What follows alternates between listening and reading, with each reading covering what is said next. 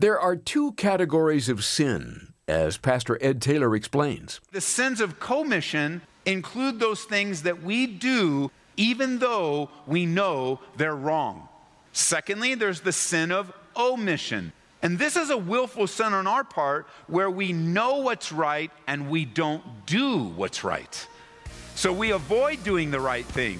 The sin of commission, we do the wrong thing. The sin of omission, we avoid doing the right thing. This is amazing grace. This is unfailing love. That you would take my place.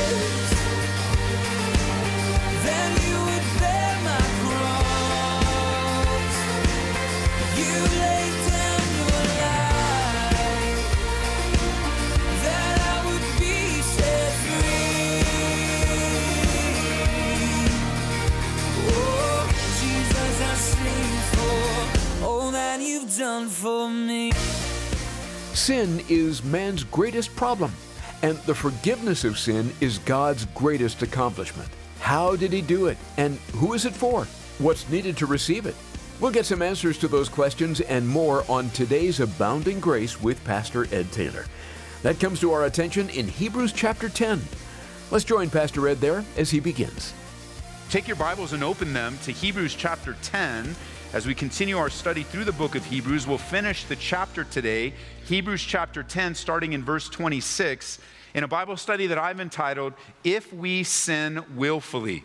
If We Sin Willfully. And after learning about the joy of fellowship and the joy of the fellowship family of God, after we've been, instructed not to forsake the gathering of ourselves together, we come to another warning in the book of Hebrews. And it's a troubling passage of Scripture. It's one of those passages of Scripture that if you had a top five of difficult Scriptures in the Bible, this would definitely be one of them. Actually, two of them are found in Hebrews. Chapter 6, which we've looked at and here today in chapter 10. And both of them have been used by people out of context to scare you into thinking that you can lose your salvation if you make a mistake or have a sinful failure in your life as a believer. And it's such a troubling warning that not only has it been misapplied and misinterpreted, but it's confounded Bible students, scholars, commentators, and believers even to this day. And like we were in chapter 6, we also want to be reminded today in chapter 10 that we don't want to miss the forest of God's love and faithfulness because of a few difficult scriptural trees. You know how that saying goes that you can lose the forest through the trees? Well, be careful that you don't get stuck in one particular area and you miss the whole point of God's word, of his great love for you and the great sacrifice of Jesus Christ. That's actually pinpointing this section. The, the area that this section emphasizes the most is the sufficiency of Jesus Christ's death, burial, and resurrection in your life. And we don't want to miss that. Pick up in verse 26 now in Hebrews chapter 10. It says, For if we sin willfully after we've received the knowledge of the truth, there no longer remains a sacrifice for sins, but a certain fearful expectation of judgment and fiery indignation which will devour the adversaries. Anyone who has rejected Moses' law dies without mercy on the testimony of two or three witnesses. Of how much worse punishment do you suppose will he be thought worthy who has, number one, trampled the Son of God underfoot, number two, counted the blood of the covenant by which he was sanctified a common thing, and then thirdly, insulted the Spirit of grace? Verse 30. For we know him who said, Vengeance is mine, I will repay, says the Lord. And again, the Lord will judge his people. And it is a fearful thing to fall into the hands of a living God. I'm caught at the very beginning of verse 26 by that phrase, if we sin willfully. I mean, don't we all sin willfully? Don't you all sin willfully? Yes or no? Of course. So, this is a category that will include everyone that's listening. We all sin willfully. And yet, in our willful actions, there are actually two categories, two bigger categories of sins that are important to understand. Number one, there is the sin of commission. The sin of commission. You get the word commit from that same root. And those are sins that we commit on purpose. Really, the sins of commission include those things that we do even though we know they're wrong. So when you have a sin of commission, you are sinning, even though you know it's wrong, you're going to do it anyway. Secondly, there's the sin of omission. Now, this is similar, but a little different. And this is a willful sin on our part where we know what's right and we don't do what's right. So we avoid doing the right thing. The sin of commission, we do the wrong thing. The sin of omission, we avoid doing the right thing. And either way, those are willful sins. Mark that word in verse 26, the word sin in Hebrews 10 26. It's a word that literally means to miss the mark. This particular word in the original language is har martano. Hamartano. And what it means is to err, like error, to swerve, or to do wrong. And the idea is missing the mark. When you think of missing the mark, think of a marksman. Think of a, a, bow and arrows, pulling back the arrow and shooting at the bullseye. When you miss the bullseye, you have missed the mark. You could say that you sinned. And the mark for the believer in our lives, if you look at our lives as aiming towards something, is perfection. And because all of us have missed perfection, we have therefore sinned. And we've sinned willfully. Sin is a part of our lives, even as believers. As believers, we continue to sin. We are not sinless followers of Jesus. Neither do we become sinless this side of eternity. Because the Bible says if you have failed in one area of the law, you've broken it all. And that's how we were introduced to Jesus by our own failures. But even as believers, we still sin. We're not sinless. However, one thing you'll notice in your life is that as you continue to mature and grow in God's grace, even though you won't become sinless, you will find yourself sinning less, avoiding it, taking the way of escape, resisting temptation, resisting the devil, and he flees from you. So if we willfully sin, that's all of us, then these things apply. But I want you to notice when you get to verse 32, there is a contrast being made here where it says, But recall the former days. So as he's writing, he is writing to a group of Hebrew believers that have a context.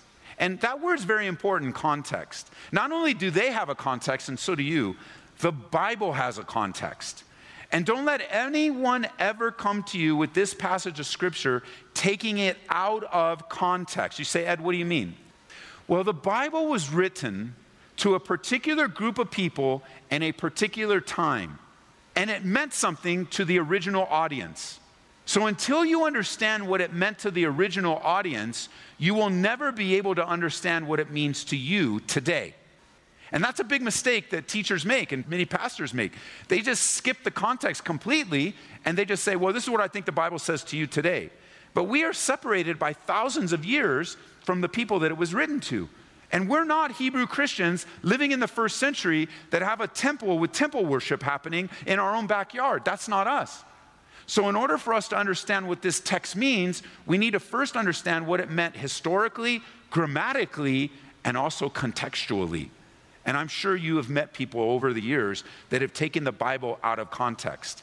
Another way that we might say that is that they'll take the Bible and make it say whatever they want it to say. Well, don't listen to people like that because the Bible says what God wants us to say. So we got to get to the heart of the matter so that we understand what he meant to the audience. Then we can understand what it means to us today. So never forget to read the Bible in its context to who it was written, to the audience. Because we won't be able to fully understand God's heart until we understand what God was saying in the moment. Now, remember, Hebrews, this book that we've been studying for many months now, was written to a group of Jewish believers who were being drawn back and tempted back to temple worship with its sacrificial system. They would literally bring their offerings of sacrifice into the temple to the priests and offer them up in replacement of their sins by faith in God until Messiah came. And we've learned in our study in Hebrews that when Messiah came, he's the lamb once for all, given himself in sacrifice that he takes away. He doesn't cover sins. Jesus literally takes away our sins. And he's the last sacrifice. So here's the warning in the minds of those listening. Here's the warning. If you return to temple worship, if that's the choice you make, to offer a sacrifice, an animal sacrifice for your sins, you have missed the point completely and you're turning your back on the finished work of Jesus Christ. That's what it says in verse 26. He says, If you go back, there is no longer a, remains a sacrifice for sins. So, what he's saying is, after the sacrifice of Jesus Christ, all those other sacrifices that are still ongoing don't matter. They have no bearing on a person's life. Once Jesus has come, once he died, once he was buried, and once he rose again, there is no more sacrificial system ever, never, ever for the forgiveness of your sins or mine. That's why you don't see people walking into church on a Sunday with a lamb around their neck right up to the altar here and saying, Here it is, Ed. No, no, no. Hopefully, if you came to church with a lamb around your neck, they would catch you before you ever get in the building and go, Dude, what are you doing? Well, I just came. I, I read the Bible and it says I'm supposed to bring my animal. Well, no, no, no. You didn't read far enough.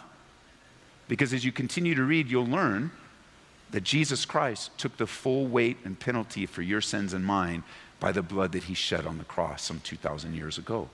We don't offer animals anymore. So you can take your lamb back home, put it back in the backyard. We don't need to sacrifice it.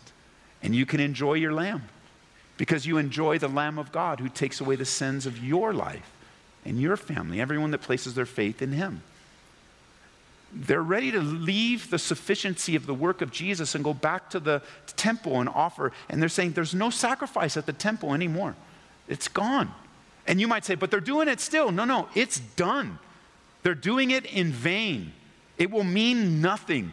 There is no more sacrificial system that is in place for us to go. Remember, and he was, it was limited. Remember what an open door? It was only the high priest that went in once a year to the Holy of Holies, spread the blood on the mercy seat. And it was there that, that the sins of the whole nation would be covered. Everyone had their place, their faith in Jesus Christ. That's done. Now, today, because you've placed your faith in Jesus Christ, you no longer have to go backwards. That is it. That's the warning here. It's not a warning about losing your salvation. Don't let people use this text to go, oh, see, you can lose your salvation. Nowhere, anywhere in the Bible is there ever one example, not even one, of a person being born again, unborn again, born again, unborn again. Nowhere. There's no example of someone having eternal salvation that somehow it became temporary. Now, we've studied this in deeper ways in other Bible studies, especially in the book of First Peter. So I'd encourage you to go to our app and search through First Peter. I forget the title of the message, but it is a message all about the eternality of salvation and the sufficiency of the work of Jesus Christ and not your own works. Because you imagine if salvation depended on your good works? How many times would you lose your salvation in a day? In an hour? In the last 15 minutes? It's not our works. We're saved by what? Grace, through faith. It's not our works, it's a gift of God. You can't add to what Jesus did on the cross. You can't add by promise keeping. You can't add by confessing to a man. You can't add by doing good deeds, by giving more, by doing more. That's a religious mindset. A religious mindset is I'm going to do for God so that I might feel better about myself. But a relationship mindset is that I abide in Christ because He has done it for me. All of it. I don't add anything. Being here today, obeying God in my calling and teaching you a Bible study makes me no better than you. And it doesn't make God love me anymore. He loves me, and because of His love, I love Him. And I want to be faithful to Him. I want to do what God's called me to do. He's not making me do it. I get to do it. And there's just a life of freedom that way. I get to serve my Lord. He saved my life. I belong to Him. This passage is not teaching a loss of salvation or losing something that you really never found, you never really earned. It's a warning not to go back. Because going back for a new covenant believer may indicate that you were never saved to begin with. You go, but I know a guy that's like, like you could be backslidden. That's possible. We have an example of a son running away from home and taking his inheritance. We know him as the prodigal son. He never stopped being a son, even though he made a lot of bad decisions. That's possible. You most likely that's what's happening. But I can say this: there is still a warning. It's a warning here. It's a fearful thing to fall into the hands of a living God. If you turn away, it may indicate you were never saved to begin with and you were just game playing. You never repented of your sins. You never surrendered your life and you were just playing religion. To, maybe there was a girl here you wanted to meet, or you thought you'd come to church, you'd find yourself a marriage, or you wanted to take advantage of whatever purpose the church gave to you. You turn your back on Jesus Christ, it may mean you never embraced him to begin with. And we call you to repentance. Whichever way you get there, admit where you are and come to Jesus. There is no salvation in religion. And don't think because you're in a church that emphasizes the new covenant, that emphasizes the grace of God and the finished work of the cross, don't be mistaken that you can't fall into religious expression here. And just get into routine and repetition, doing your duty. And that, that doing your duty kind of appeases your conscience. Listen, if you're interested in doing anything, choose to abide in Christ, to stay put, to enjoy Him. Because if you love Him, Jesus said, the natural response will be obedience. If you love me, you'll keep my commandments.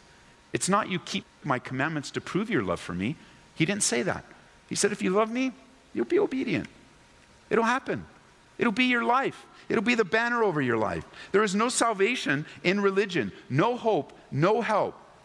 This isn't so much a warning against backsliding as it is a warning against turning your back on the finished work of Jesus Christ. For us today, that would mean adding to it. For us today, that would be that would mean that we aren't serious about our relationship. It would, it would mean that we don't invest in it, that we don't care, that we don't obey Jesus when he said, Seek ye first the kingdom of God. It means that you're not trusting. There's no sacrifice for anyone that doesn't. That, that, this is what verse 26 is really saying. There's no sacrifice for anyone that doesn't trust in the one sacrifice. That's not, there's nothing else. And if there's nothing else, then you're going to find yourself like fearful. There's a certain fearful expectation, verse 27, of judgment, fiery indignation. For those that are separated from God and trust in works for their salvation are going to be rudely awakened. Not only that, he contrasts in verse 28 the old covenant, Moses' law, without mercy, two or three witnesses, with the new covenant. He contrasts the covenants, saying, Look, even in the old covenant, two or three witnesses brought judgment. Yet now in the new covenant, the only witness that matters is Jesus. But even Jesus, he met us, didn't he? Because when they came against him, he says, I'm a witness. My father's a witness. So there's two witnesses there, and you can include the person and work of the Holy Spirit. That's three witnesses that prove to you exactly what Jesus said. Although we don't need them because we have the witness of the Spirit of God inside of us of his resurrection. The warning for us is don't do it, don't turn away, don't add to the finished work of the cross. Don't walk away, don't turn your back on Jesus, don't minimize his work with your works because your relationship with Him is of utmost importance. And you know, a lot of pastors spend a lot of time, myself included, begging you to run to the Lord. Even today, the theme of our time of communion was let's go boldly. Let's go boldly. But I find at times I need to plead with you that you might taste and see that the Lord is good. I'm not pleading with you to be a good Christian. I'm not pleading with you to be a good church member. I'm not pleading with you to be a good boy, a good girl. I'm pleading with you to get right with the Lord. That's where all of life is found in Him. Where true life, where your thirst for more is answered with living water that flows from within in you. I remember taking our, whenever we go to Israel, we go there on the teaching steps. And on the teaching steps, there would be steps that Jesus would normally take to get into the temple area, where in John's gospel, he would stand and say, Is anyone thirst? Does anyone thirst? You keep doing this ritual with the water and you go through with the water and you go all the way down to the pool of Siloam and you come back and you go to, you come back. But who's really thirsty here? And you talk to anybody that's in a religious expression and they'll tell you how thirsty they are. Your thirst is not quenched by good works. Your thirst for righteousness and for the goodness of God is not quenched by following the law. You know what the law does? The law just awakens sin in your life and makes you more miserable. You know, you know how it is when you see a law, don't touch wet paint. What do you do? You're curious. And you probably wouldn't even cared about that bench unless you saw that sign, don't touch. Don't touch, really? What shouldn't I touch? And you start walking circles around it, you know, maybe I will, maybe I will. No, no, it says don't touch. But that sign awaken in you what? A sinful desire because it's always in us. And your good works will not cover that in your life. God wants to deliver you by his finished work. He is calling you to lay aside every weight and the sin that so easily traps you. He's saying, lay down the alcohol, lay down the drugs, crucify that part. Don't dabble in it. Don't go there. Don't go to that relationship again. Don't run away. Don't turn your back. Your hope is found in running to the Lord, not away from the Lord. You go, well, I'll try to overcome it a little bit more, a little bit more, a little bit more, and I'll do it little by little. But God wants to do it all at once if you trust Him. All at once, in the moment. Don't go back to self effort. Don't go back to religious activity. Don't rely upon your own resources. Don't try to earn God's favor. Accept, receive, and rely upon the finished sacrifice for your sins. And it's finished. Jesus died for your sins in the past. Jesus died for your sins in the present, and Jesus died for any future sin. What a great salvation Jesus has accomplished on the cross.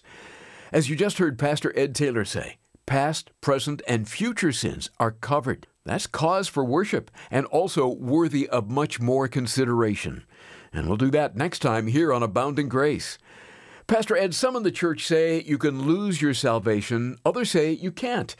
But what about the listener whose concern is how can they know or have assurance of their salvation? Can you help them out? I can help them out, Larry. The Bible says that these things were written so that you could know, in 1 John, that you could know that you are saved. And I believe that you and I, we can enjoy the assurance of our salvation, just as we can enjoy the assurance of our son or daughterhood in our own family. Like like we just know even in even in my case right i was adopted. So i i am assured that my parents are my parents. There's just no question about it. There was a legal uh, commitment even though i wasn't connected by blood but there was a legal commitment that even if i decided even if they said get out never want to see you again which they didn't but even if they did uh, i'm still their son. I'm still my parents son. So that how much more now in the spiritual realm that what God has begun, He's faithful to complete it, and the nature of salvation. So, you're if you're wrestling about your salvation right now, uh, I would just ask you to get outside of yourself and bring those cares and concerns to the Lord, to the author and finisher of your faith.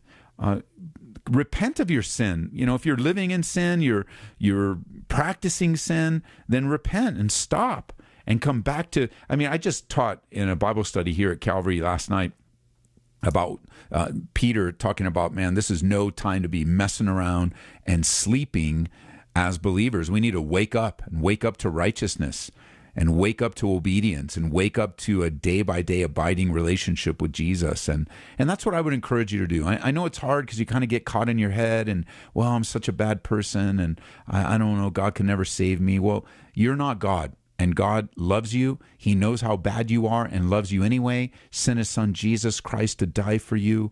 And now turn that feeling around to appreciating God for his grace.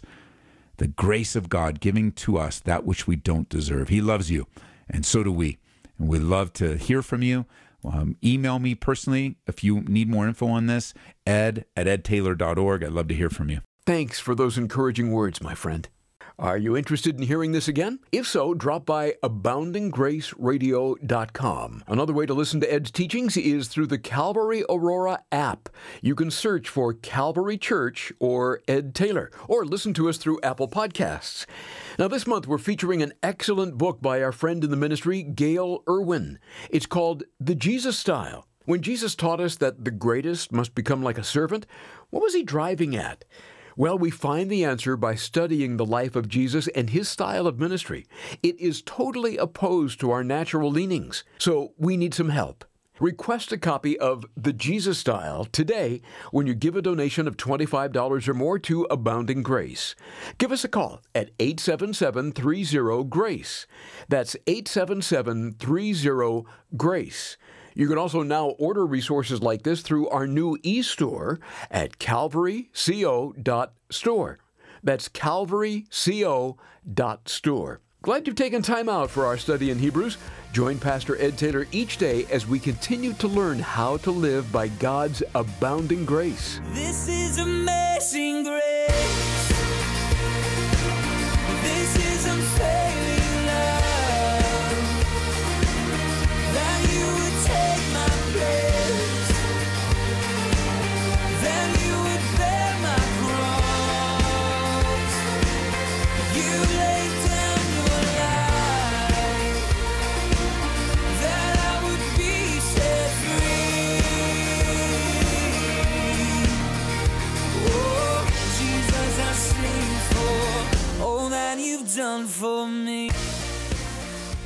Abounding Grace is brought to you by Calvary Church in Aurora, Colorado.